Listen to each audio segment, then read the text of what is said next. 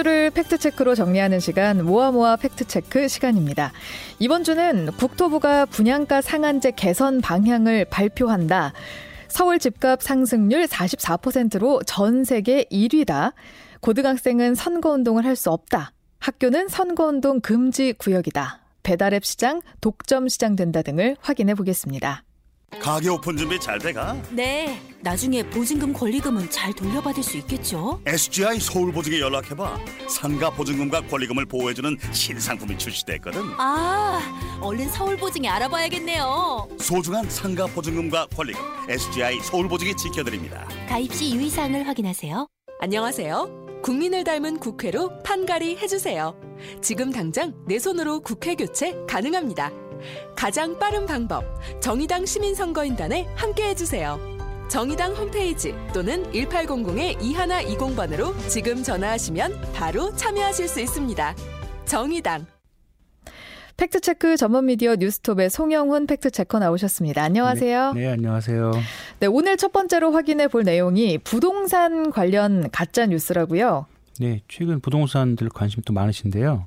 예, 보통 팩트체크는 근거가 잘못됐거나 틀린 내용을 확인해 보는 경우가 많은데 이번에는 제 진짜 뉴스처럼 만들어진 가짜 뉴스였습니다. 예. 최근 소셜 미디어에서 보도자료 배포 및 브리핑 기획이라는 제목으로 국토교통부에서 분양가 상한제 개선 방안을 발표한다는 메시지가 퍼졌습니다. 그 메시지 형태가 기자들에게 배포하는 공지 이런 문자와 비슷해서 많은 분들이 오해를 했습니다. 예. 내용도 그동안 나온 대책에다가 강도를 좀 높인 내용이었어요. 그래서 혼란을 또 부추겼는데 분양가 상한제 확대한다. 초고가 주택 범위를 12억으로 높인다. 고, 아, 낮춘다. 고가 주택 범위를 6억으로 현실화한다. 초고가 주택 거래 허가제한다. 이주택자부터 생활안정자금 전면 금지한다. 이런 내용이었습니다. 예. 뭐 요즘 뭐 얼마 전에 있었던 대통령 신년 기자회견에서도 그렇고 이 부동산 관련해서 법을 좀 더 강화하겠다 이런 좀 분위기에 휩쓸려서 이것도 어떻게 보면 되게 그럴 듯하다라고 느꼈을 것 같아요. 네네 관심도 많은 시점이고 해서 여러분들이 여러분들이 또 많이 공유를 하셨는데요. 네. 근데 이제 그 공유된 버전을 제가 보니까 저한테 여러 개가 왔는데 좀 다르더라고요. 음. 어, 어떤 버전은 그 내용 뒷부분에 공중부양 택지를 조성한다. 그 왜 무슨 옛날에 만화 애니메이션 영화에 천공도시 라퓨타인가 이런 영화에 보면 공중에 떠 있는 도시가 있었죠. 네, 이렇게 하늘에 둥둥 떠 있는 네, 네. 집 이런 거요. 네. 네. 택지를 공중부양 택지를 조성한다. 그 다음에 GTX인데 Z 노선을 신설해서 서울과 부산을 한 시간 만에 갈 수 있게 한다. 그 다음에 영화 어벤져스에 나오는 Infinite Stone을 활용해서 공간 이동 시설을 설치한다 등 이런 황당한 내용이 있어서 끝까지 읽고 저도 웃고 말았습니다. 이게 지금은 웃을 수도 있어도 한 100년 후엔 될 수도 있어요. 아, 그렇죠. 저도 기대하겠습니다. 네. 어쨌건 이렇게 황당한 내용이 포함된 버전은 그저 다 보고 나서 재밌다, 재밌네 할 수도 있는데 이걸 다 끝까지 다 읽어보지 않으신 분들도 있고 또또 다른 버전은 이 뒤에 재밌는 부분을 뺐습니다. 그게 원본일 수도 있는데 음. 그럴싸한 내용만 담은 가짜뉴스 버전 때문에 결국 부동산 시장 영향을 미칠 수가 있어가지고 국토교통부가 가짜뉴스다. 하고 수사 의뢰를 하겠다고 밝혔습니다. 예. 근데 이게 정말 시장에도 영향을 줄 수 있는 거라면 심각하네요. 네. 그 미디어 전문가들도 최근 미디어 환경이 이 같은 가짜 뉴스가 쉽게 나올 수 있는 구조라고 보고 있는데요. 뭐 과거에는 신문, 방송 등 전통적인 매체에서 정보가 유통, 생산되고 유통되었는데 요즘은 소셜 미디어나 모바일 메신저를 통해서 정보가 주로 유통되다 보니까 왜곡과 재가공이 쉽다고 합니다. 특히 최근에는 유튜브를 통한 부동산 관련 개인 방송이 많아졌습니다.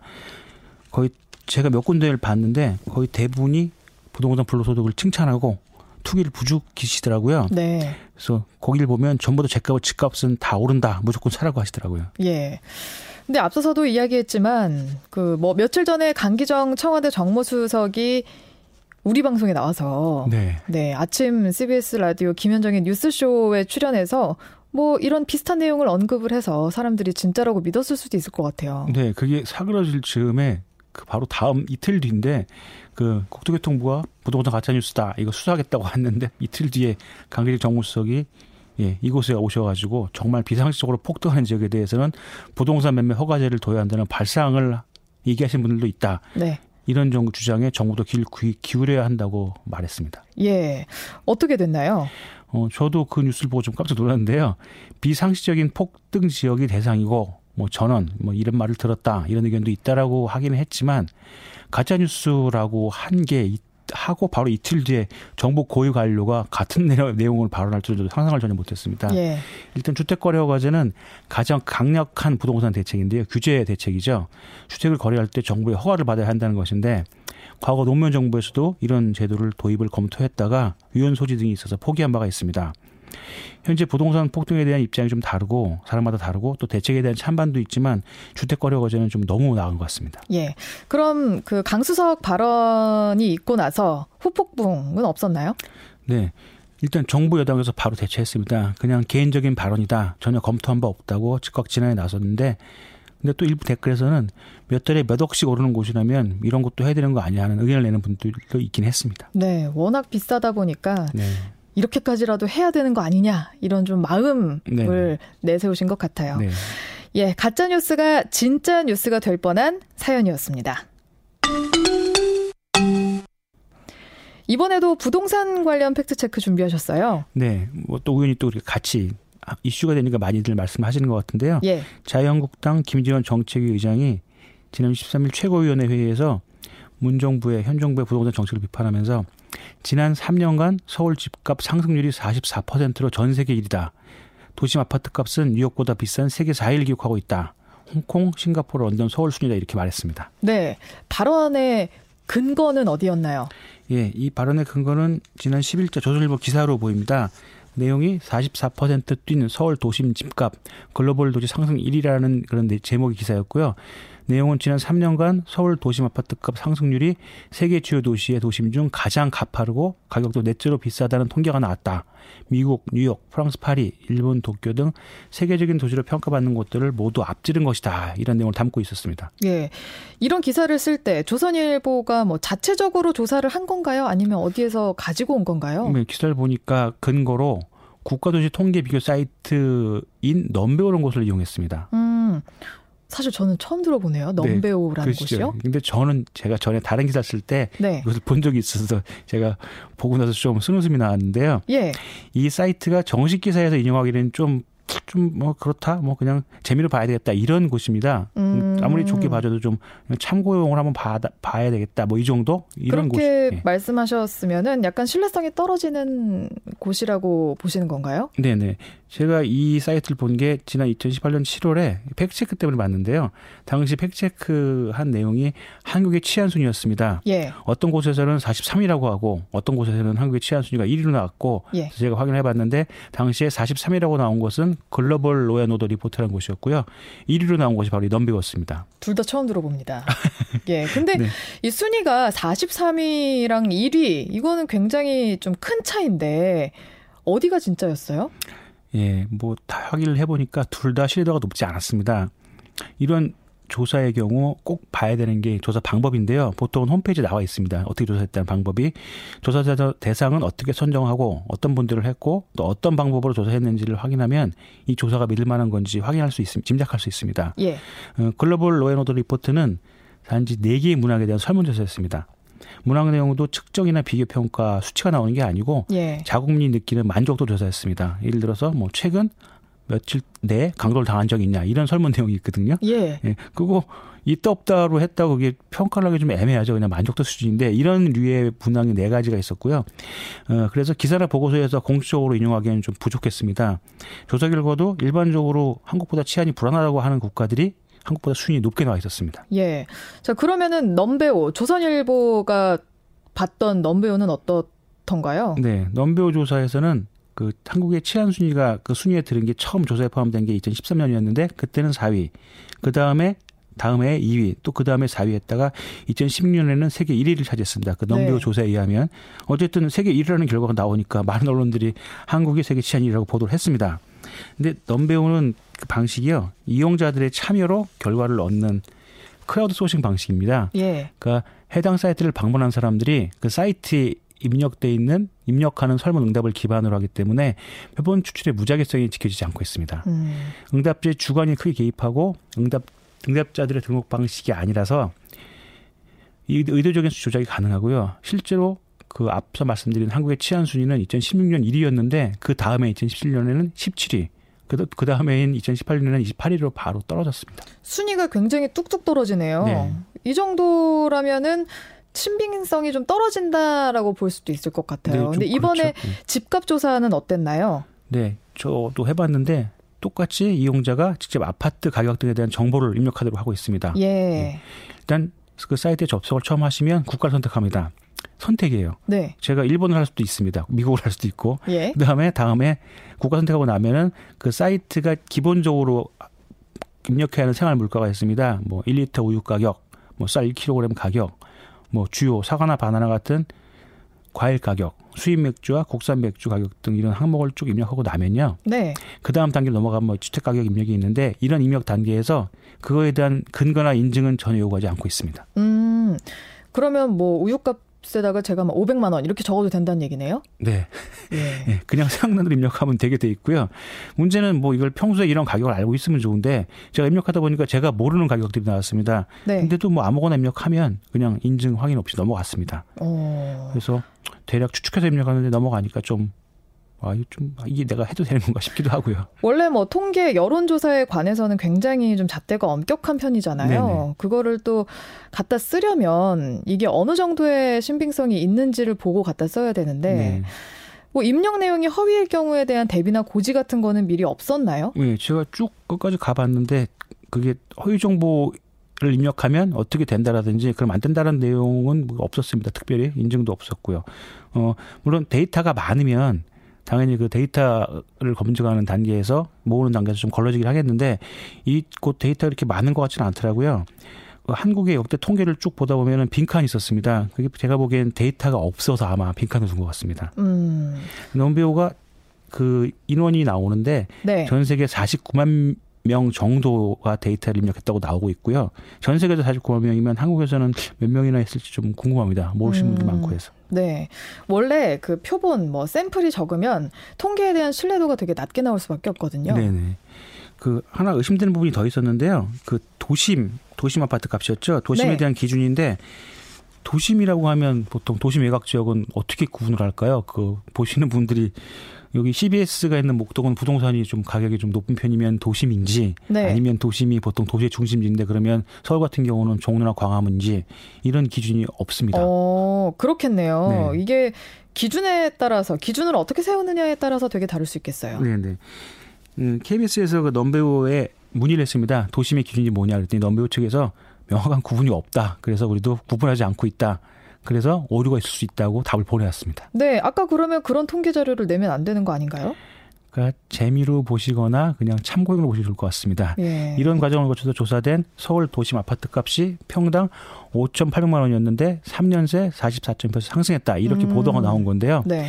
근데 더참 신뢰가 안 가는 게 그 넘버 사이트에서 서울 도심 아파트 가격 역대 가격이 쭉 나와 있는데 2013년하고 2016년에는 전년보다 하락한 걸로 나왔습니다. 어, 서울의 도심 아파트 가격이 최근에 전년보다 하락한 적이 있다 이렇게 썼다는 건데 네.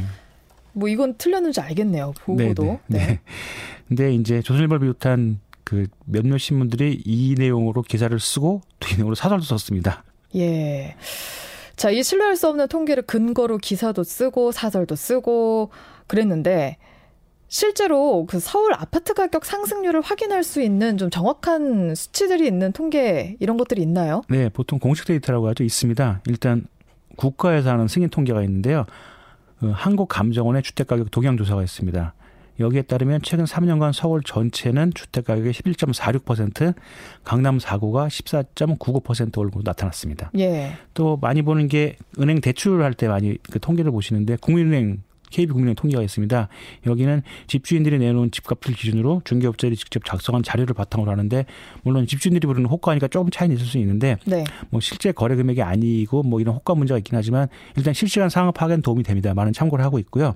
이 국민은행 통계에 따르면 지난 3년간 서울 주택값은 17.49%, 서울 아파트 값은 23% 올랐습니다. 예. 물론 강남 등 일부 지역 아파트 값만 따질 때는 30%를 오른 곳이 있어가지고 차라리 예. 조선일보에서 이 통계를 활용했으면 좀더 믿을만했을 것 같습니다. 예. 방금 말씀하신 통계는 집주인들이 내놓은 집값이어서 조금 원래 가격보다는 조금 더 높다고 하더라도 네, 서울, 뭐 강남 등 일부 지역 같은 경우는 30% 가까이 오른 곳도 있다고 한 거는 정말 44%랑은 굉장한 차이이기 때문에 또 보기에 따라서 어느 분들은 비슷하지 않냐 하시는 분도 있고 차이가 있다고 하시는 분도 있고 그러시더라고요. 예, 알겠습니다. 역시 팩트 체크가 중요합니다.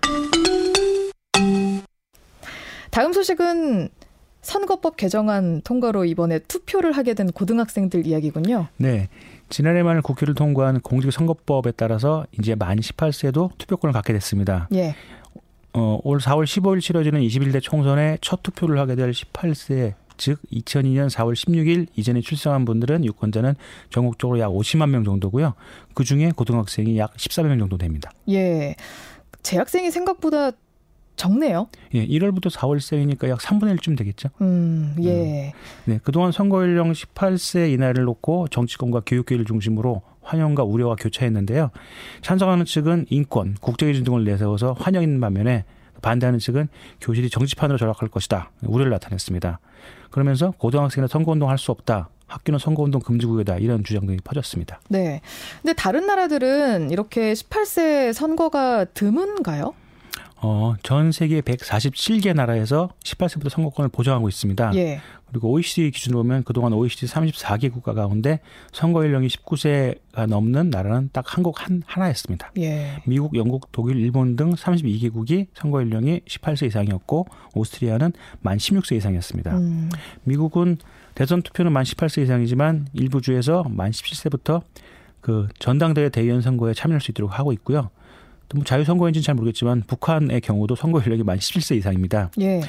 한국 현행법에서 18살이면 결혼도 할 수 있고 운전면허도 할 수 있고 또 군에 입대하고 취업도 가능합니다. 네. 그동안은 투표만 불가능했습니다. 음. 그 아무래도 좀 걱정하는 것들이 고등학교에 재학 중인 학생들 일 것 같아요. 네, 그 부분에서 지금 보완이 필요합니다. 음, SNS 등에서 학생들의 경우 선거법 위반 여지가 있는 게시물을 모르고 공유할 수도 있고요. 예. 그다음에 현행 선거법상 동호회 등 사적인 모임은 단체로 선거 운동을 할 수 없는데 학생들이 교내 동아리에서 특정 후보를 지지하거나 비판하면 선거법 위반의 소지가 생길 수도 있습니다. 또 같은 학급인데도 투표권 있는 학생이 있고 없는 학생일 수 있거든요. 네. 거기서 오는 혼란도 예상됩니다. 예.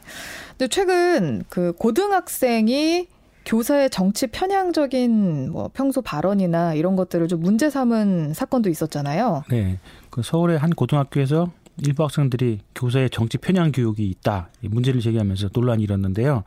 또 이에 반대하는 학생들이 또 다른 단체를 결성해서 반박에 나서니까 이 처음 문제를 제기하는 학생들을 지지한다면서 외부 정치 세력들이 교문 앞에 등장했습니다. 음, 이로 인한 피해는 사실 학생들이 다 떠안게 되죠. 그 예. 3학년 학생들도 마찬가지고 1, 2학년 학생들도 영향을 받을 수밖에 없는데요. 이처럼 교실이 정치 판다가 될 수 있기 때문에 많은 우려가 있습니다. 또 게다가 현재는 교사의 정치 중, 정치적 중립을 되게 엄격하게 요구하고 있는데 선거 시즌 돼서 이제 학생들이 학 교실에 다툼이 있을 경우에는 교사가 어디까지 개입해야 되는지 그런 문제도 있습니다. 예. 대책은 있나요? 네, 뭐 관련 부처인 중앙선관위, 교육부, 교육청 등에서 지금 준비 중인데요.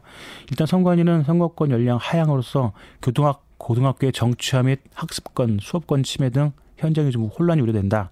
관련 조항에 대한 입법이 빨리 필요하다라고 밝혔고요.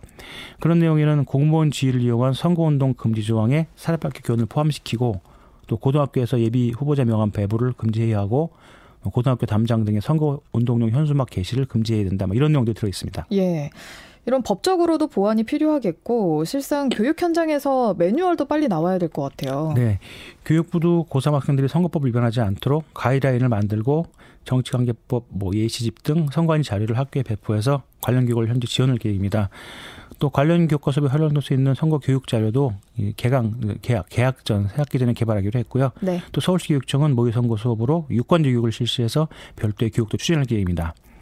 사실 일본이 선거 연령을 낮춘 게 몇 년 안 됐는데요. 예. 지난 2015년에 20세에서 만 18세로 낮췄는데 그 당시 일본은 법 시행까지 약 1년의 유예기간을 뒀습니다. 음, 국내에서는 이 선거법 처리에 너무 정쟁에만 쫓기다 보니까 더 많은 검토 준비가 좀 부족했던 게 사실입니다. 예. 처음이니까 좀 네. 시행착오가 있기는 하겠습니다만 네네. 고등학생은 선거 운동을 할 수 없다. 학교는 선거 운동 금지 구역이다. 이 주장도 한번 확인을 해보죠. 이건 사실인가요? 네, 현재로서는 둘 다 판단 보류인 상황입니다. 이게 처음 적용되는 사- 상황이라서 그런데 고등학교 3학년 중에는 아까 말씀드린 대로 투표권이 있는 학생도 있고 없는 경우도 있고 또 학교에서 선거운동도 교문과 학교 담장 등의 현수막 같은 경우는 어떻게 처리할지 애매합니다. 네. 그래서 그래서 후속 조치가 지금 필요한 상황입니다. 음, 성인이 아닌데도 투표가 가능한 나라가 한국과 일본 단 두 곳뿐이다. 이런 기사가 또 이번 주에 나왔더라고요. 네, 그 자체는 팩트가 맞습니다. 근데 이제 기사 내용은 다른 기준 연령에 비해서 선거 연령만 낮아서 좀 우려가 된다는 내용인데요. 네. 근데 비교 대상인 미국, 영국, 프랑스, 독일, 이탈리아, 러시아, 캐나다 이런 나라들이었는데 그 나라들은 모두 성인의 기준이 만 18세입니다. 근데 음. 한국은 성인이 만 19세, 일본은 만 20세. 음. 게다가 대학 입시 비중이 높은 나라가 한국과 일본이죠. 사회적으로. 그래서 그런 성인 기준 연령이 높은 데서 오는 차이입니다. 기사에서는 투표권이 있는 고3의 경우 선거권 부여가 그들한테 성인 성인 인정으로 뭐 인식돼서 음주나 흡연을 할 수 있다. 뭐 음. 그런 내용을 논란이 있다는 주장인데 예. 제가 보기엔 좀 많이 이것도 많이 좀 지나치게 걱정하는 것 같습니다. 예. 자, 어쨌든 고등학생들의 투표와 관련한 입법 사항은 선거 전에 빨리 마무리되어야 하겠습니다. 마지막으로 확인해 볼 건 배달앱 시장이 독점 체제화된다. 이거라고요. 네, 최근 배달앱 시장 국내 1위인 배달의 민족이 국내 2위인 요기요와 3위 배달통을 운영하는 독일 기업 딜리버리 히어로의 인수합병을 결정했습니다. 예. 이를 두고 여당의 민- 여당의 민주당 내 당내 기구인 을지로위원회에서 시장 독점에 대한 우려를 나타냈습니다. 네. 사실 업계 1, 2, 3위가 합쳐졌다면 우려할 부분이기는 하잖아요. 예, 실제로 그렇습니다. 한국 소비자단체 협의회에 따르면 지난해 말 국내 배달앱 시장 점유율이 배달의 민족이 55.7%로 선두고요. 그 DH의 자회사인 딜리버리 히어로가 운영하는 요기요는 33.5%, 배달통은 10.8% 이렇게 해서 둘 합치면 총 44.3%인데 결국 세 업체를 합치면 100%가 됩니다. 100%면은 독점이다. 이 얘기잖아요. 네, 그럴 수 있습니다. 근데 아직 남은 단계가 있는데요. 공정의 승인이 남아 있습니다. 공정에서 심사해서 독점인지 아닌지 결정하게 되는데 현재 그 심사를 할 때 결론은 승인, 조건부 승인, 불허 중 하나를 결정하게 되는데 예. 처음에 이제 조건부 승인에 좀 무게가 실렸다가 최근에 이렇게 업계하고 정치권, 소상공인들이 좀 부정적인 반응을 보이자 공정에서는 지금 규정에 따라서 면밀하게 심사할 계획이라고 다시 밝혔습니다. 예. 그 심사를 앞두고 있는데 이 심사에 대한 쟁점이 있나요? 예, 핵심 쟁점이 하나 있는데요. 시장 획정입니다. 음. 시장을 어떻게 보느냐 그거에 따라 그거 그 내용인데 시장을 배달 음식 중기업으로 한정할지 통신 판매 중기업이나 주무배달 시장으로 확대할 건지에 따라서 독과점이란 쟁점에 큰 변화가 생기는데요. 배달 음식 중기업 시장으로만 한정할 경우에는 명백한 독과점이 되고요. 예. 근데 이 합병을 앞두고 그 이 합병 대상인 회사들이 경쟁업체는 우린 쿠팡이다. 음. 다른 그 배달의 업체가 아니고 이렇게 얘기를 했습니다. 그래서 그런 것처럼 시장 획정 범위를 배달 시장 전체로 확대할 경우에는 그 전체 시장 규모가 20조 원이고 배달 전체 배달 시장 규모가 그다음에 모델앱 배달 모바일 배달 앱이 차지하는 비중은 약 15%에 불과하기 때문에 이 경우에는 독과점에서 자유로울 수 있습니다. 네. 결국 이것도 기준에 대한 음, 명확한 기준 이거에 대한 문제가 또 될 것 같은데 네. 시장을 어떻게 보느냐에 따라서 독점이 될 수도 있고 여러 사업자 중에서 하나가 될 수도 있다 이런 이야기이신 거군요. 네, 그렇습니다. 또 이제 또 다른 판단이 공정위가 판단 기준을 배달앱 시장으로 한정하더라도 독, 그래서 독점이 되더라도 수수료 인상폭 제약 같은 제한 같은 그 조건부 승인이 날 수가 있습니다. 예. 또 실제로 지난 2009년도에 그 오픈 시장 마켓 마켓 1, 2위였던 옥션과 지마켓의 기업 결합에서 공정위가 당시에 3년간 판매업체 수수료를 올릴 수 없다는 조건으로 허가한 적이 있습니다. 예. 공정위 판단이 아주 중요한 상황인데 아무쪼록 잡음 없이 명쾌한 결론이 나왔으면 좋겠습니다. 그럼 배달앱 시장 독점 체제된다. 이 명제는 판단하기는 조금 이른 상황인 거죠? 네, 공정위 판단이 결정할 것 같습니다. 예. 자, 오늘 말씀은 여기까지 듣겠습니다. 뉴스톱의 송영훈 팩트체커였습니다. 고맙습니다. 네, 감사합니다.